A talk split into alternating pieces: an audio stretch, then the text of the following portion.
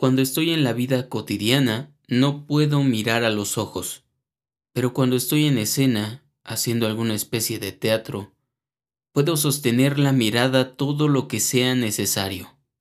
Lo curioso aquí es que el autismo es la respuesta del por qué puedo desenvolverme muy bien en el teatro, pero en la vida cotidiana no. Paralizado. Un podcast de Enrique Osorio Andrade.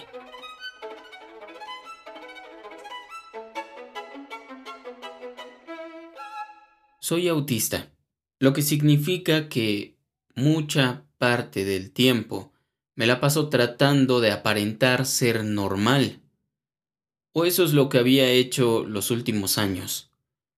Para eso tengo que ser muy consciente de cómo me estoy comportando y de cómo se comporta la gente, cómo actúa, cómo muestra tal emoción, cómo saluda, cómo pide las tortillas, cómo habla con sus padres, cómo habla con sus hijos. Todo el tiempo estoy aprendiendo cómo actúan las personas, para después yo tratar de imitarlo y pasar como alguien normal. A esta parte de el tratar de parecer normal se le llama enmascaramiento y es pues precisamente lo que acabo de describir, el pasar desapercibido como ser autista dentro de un mundo neurotípico que tiene ciertos estándares de normalidad y de comportamiento adecuado para ciertos lugares. Y si bien eso representa una dificultad dentro de mi vida cotidiana, porque en ningún momento me siento auténtico, en ningún momento me siento como yo mismo. Cuando lo traslado al teatro, se vuelve una de mis mejores herramientas, porque he sido muy consciente de cuando una persona se enoja, cómo pone su cara, a dónde miran sus ojos, qué hace con sus manos, cómo cambia su parado toda esa información en la vida real no me sirve de mucho, pero en el teatro es invaluable todo lo que se puede hacer con ello.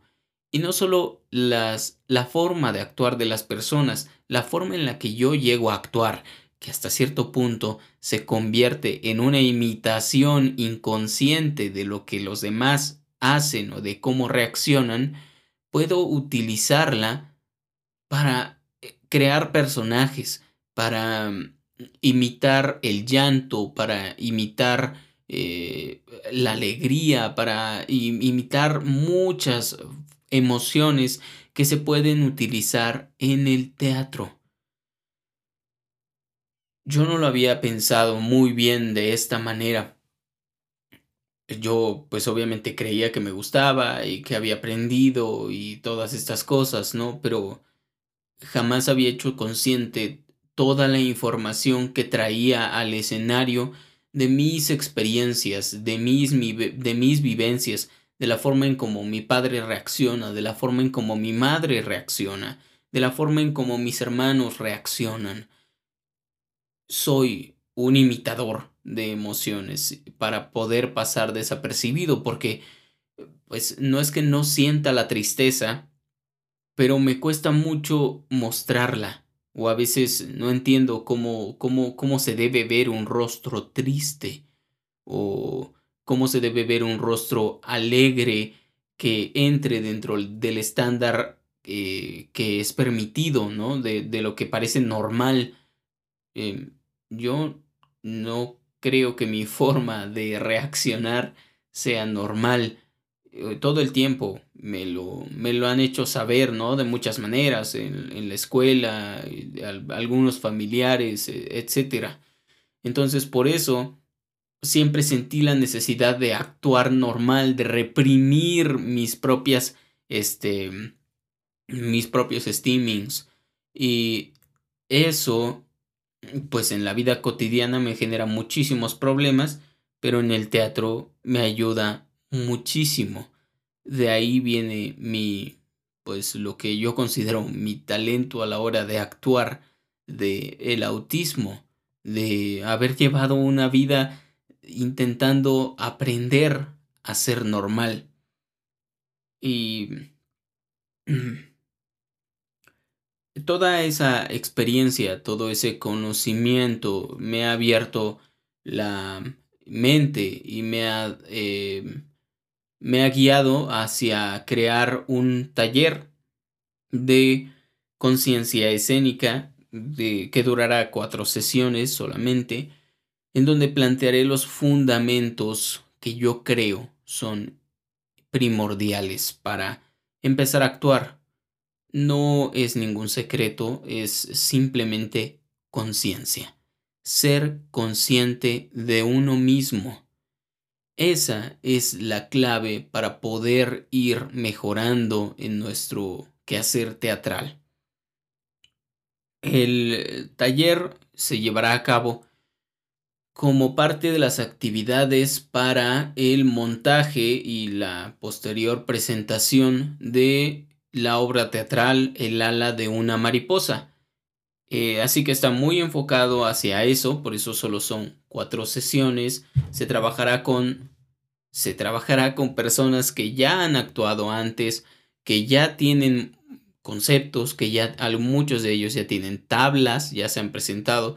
Entonces, pues en realidad lo que pretendo ahora es ayudarles a ser un poquito más consciente eh, la forma en la que están trabajando para que puedan descubrir su propio proceso creativo y puedan agregar más herramientas. Eh, va a ser como eh, el objetivo es encontrar pues, nuestras propias herramientas y también agarrar las herramientas de los demás compañeros para poder usarlas en el proceso de montaje, en el proceso de creación de personaje y pues obviamente en el proceso de hacer las presentaciones. Em, también hay... Em, mm, ya me perdí. Este... Mm, y también se buscará crear material. ¿Para qué eh, crear material? Eh, pues hablo de eh, diferentes formas de caminar, diferentes formas de hacer un traslado, diferentes formas de decir no, diferentes formas de decir sí. Todo esto para ir enriqueciendo el, montaje. Em, la verdad es que me da me, da mucha emoción impartir este taller, aunque siento que va a haber muchas dificultades, porque es cierto, en el teatro me siento yo muy seguro, porque existe un guion, porque existe la posibilidad de ensayar, porque existe la posibilidad de equivocarse, pero en un taller está el factor de la interacción social. Hay pues este movimiento que no se puede controlar o imprevisto de personas. Eh, hay, personas ¿no? Que, que, no están siguiendo un libreto, que están eh, actuando como, como ellas mismas. Entonces, eh, eso pues me da un poquito de, de, pendiente, pero bueno, me he estado preparando un poco para que, para que esto no me afecte demasiado creo que tengo, creo que voy muy bien preparado, aunque aún así me, me provoca mucho miedo. Llevo eh, todas estas eh, herramientas, todas estas eh, cajas de, de, de, emergencias que ya he ido construyendo a lo largo de estos meses anteriores. Así que, mm, pues estoy dispuesto a disfrutar, estoy dispuesto a cometer muchísimos errores eh, dentro de este eh, proceso, pero sobre todo estoy dispuesto a, ir construyendo algo a partir de esos errores. La primera sesión trata sobre eh, la conciencia de nuestro estado físico, mental y creativo. ¿Qué tan dispuestos estamos ese día para trabajar? Eh, en el estado físico, pues obviamente hay que checar si tenemos alguna lesión, si tenemos algún lugar un poco tenso o si nos duele la cabeza, o si sentimos alguna molestia en el pie, o sea, toda esta información que sirve y que va a servir para generar estrategias que nos permitan trabajar mejor. Em, eh, todo esto surge a raíz de que en, en, la compañía en la que estábamos antes, pues se nos decía que todas estas cosas de la persona como tal se quedaban afuera del escenario. Y entonces dentro del escenario tú olvidabas tus problemas, olvidabas tus... Em, pues todas estas cosas eh, personales, ¿no? Yo creo que es imposible y que no está bien, que necesitamos ser conscientes de eso, compartirle a nuestro compañero compartirle a nuestro compañero o compartirle al director si es que tengo alguna lesión, si el día de hoy vengo en un estado físico muy agotado.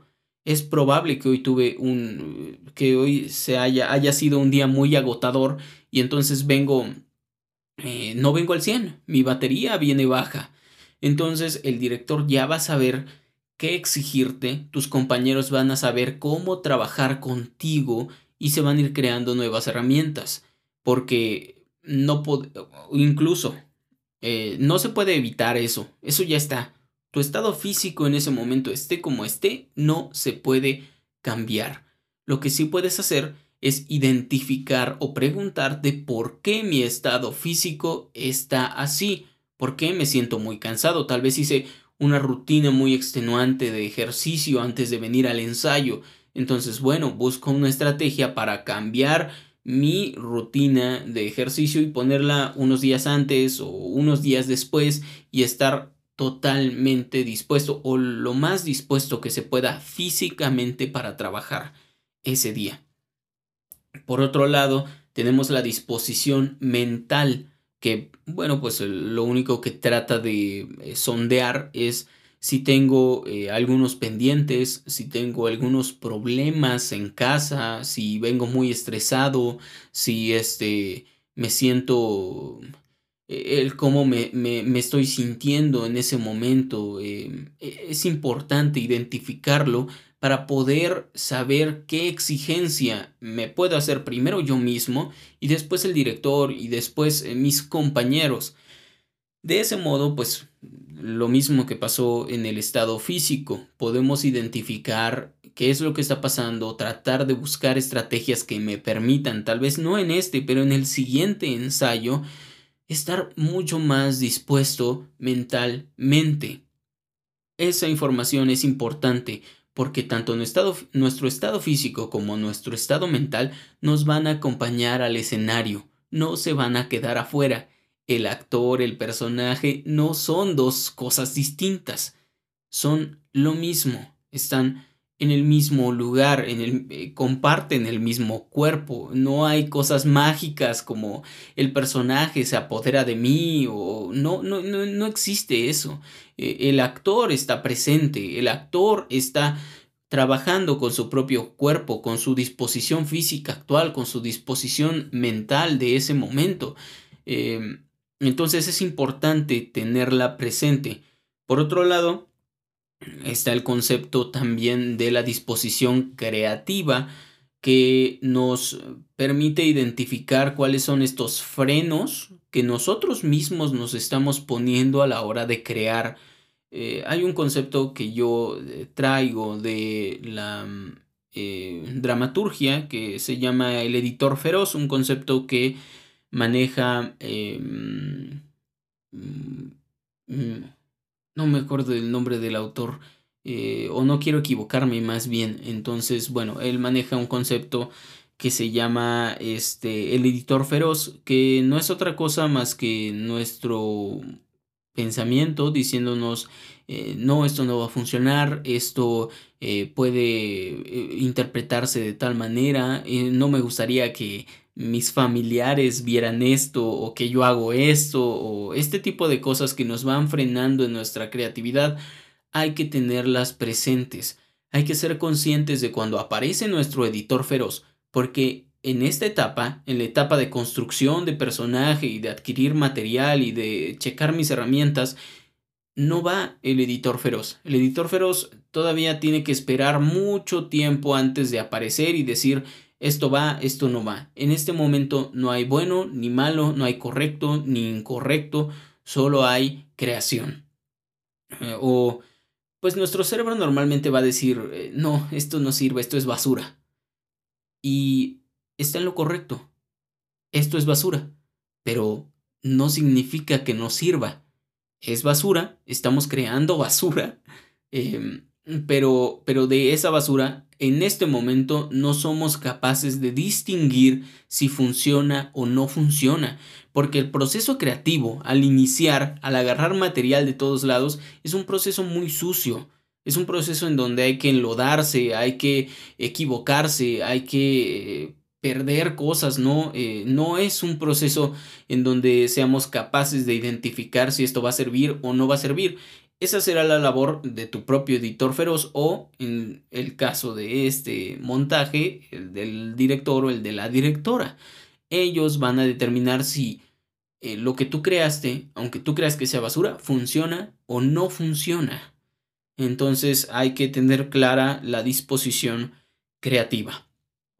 Esa va a ser la primera sesión en donde intentaré em, sentar las bases de lo que es estar consciente de lo que está pasando en el proceso eh, de creación, cuáles son los miedos que estamos experimentando en ese momento, si estamos experimentando algún mareo o alguna cosa extraña en nuestro cuerpo, eh, estar preparados para, pues para no lastimarnos, para no, este, eh, para no lastimarnos tanto físicamente como mentalmente, porque puede que en, el proceso creativo estés creyendo que no, nada te está saliendo bien y el, y el, y el estar con ese pensamiento te puede generar un daño y a la siguiente ya no intentarlo y a la siguiente ya no querer eh, intentar porque vas a fracasar o porque vas a cometer algún error. Entonces hay que estar muy conscientes de esa parte. Em, hay algunos elementos más que se van a ir integrando porque esa va a ser solo la primera parte y después habrá una actividad en donde se jugará con algunas eh, acciones que yo he escrito en unos papelitos. Eh, son acciones básicas, eh, no, no como caminar, como este, reír, como decir no, como decir sí, como saltar. Son acciones básicas. Y lo que el actor eh, va a hacer es encontrar 10 maneras distintas de realizar esa actividad, sin preocuparse por si las primeras eh, que se le ocurren, las primeras que se le vienen a la mente son algún cliché, por ejemplo, porque los clichés no son malos, solo hay que hacerlos conscientes el problema con los clichés es que muchas de las veces los repetimos sin ser conscientes de que lo estamos repitiendo. Entonces, está bien, puede ser una de las 10 opciones, eh, un, par de clichés, y después eh, lo se revisa, ¿no? Eh, la intención es, de nuevo, encontrar 10 formas distintas de las cuales 10 de las cuales 9 de ellas probablemente sean una basura y solo una de ellas nos pueda funcionar, pero esa una no la habríamos encontrado sin buscar por las 10 formas distintas. Entonces es una eh, aproximación hacia crear todo el material posible al no detenernos creativamente en la primera opción que encontramos, ni en la segunda ni en la tercera, sino ir más allá y así poder encontrar eh, cosas mucho más em, pues, em, no sé si mejores, pero tal vez un poco más ricas, un poco más em, eh, eh, originales. Tal vez ahí podamos encontrar la originalidad en una de esas, si no, eh, que no es el objetivo. El objetivo, pues, es crear tanto material como sea posible. Mm, mm, por otro lado, también se buscará el ir agregando otro tipo de elementos como la exageración, la proyección, la duración, eh, todo eso, eh, la relación con el espacio, la relación con los objetos, todo eso se va a ir integrando porque es parte fundamental del teatro. El teatro es algo que se tiene que ver, algo que se tiene que presentar a un público y el público, eh, por la disposición en la que esté acomodado, hay primera fila y luego segunda fila y, la fila número 30.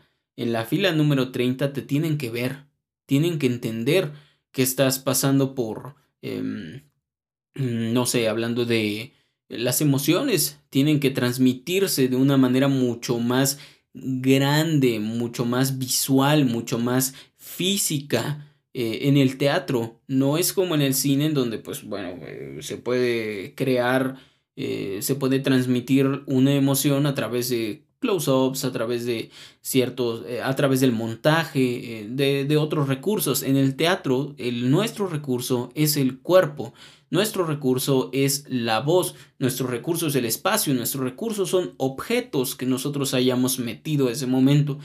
Con todo eso, con todas esas cosas que podemos integrar a nuestra acción, vamos a construir una emoción, un, mensaje, una, una acción eh, que sea visible para todos.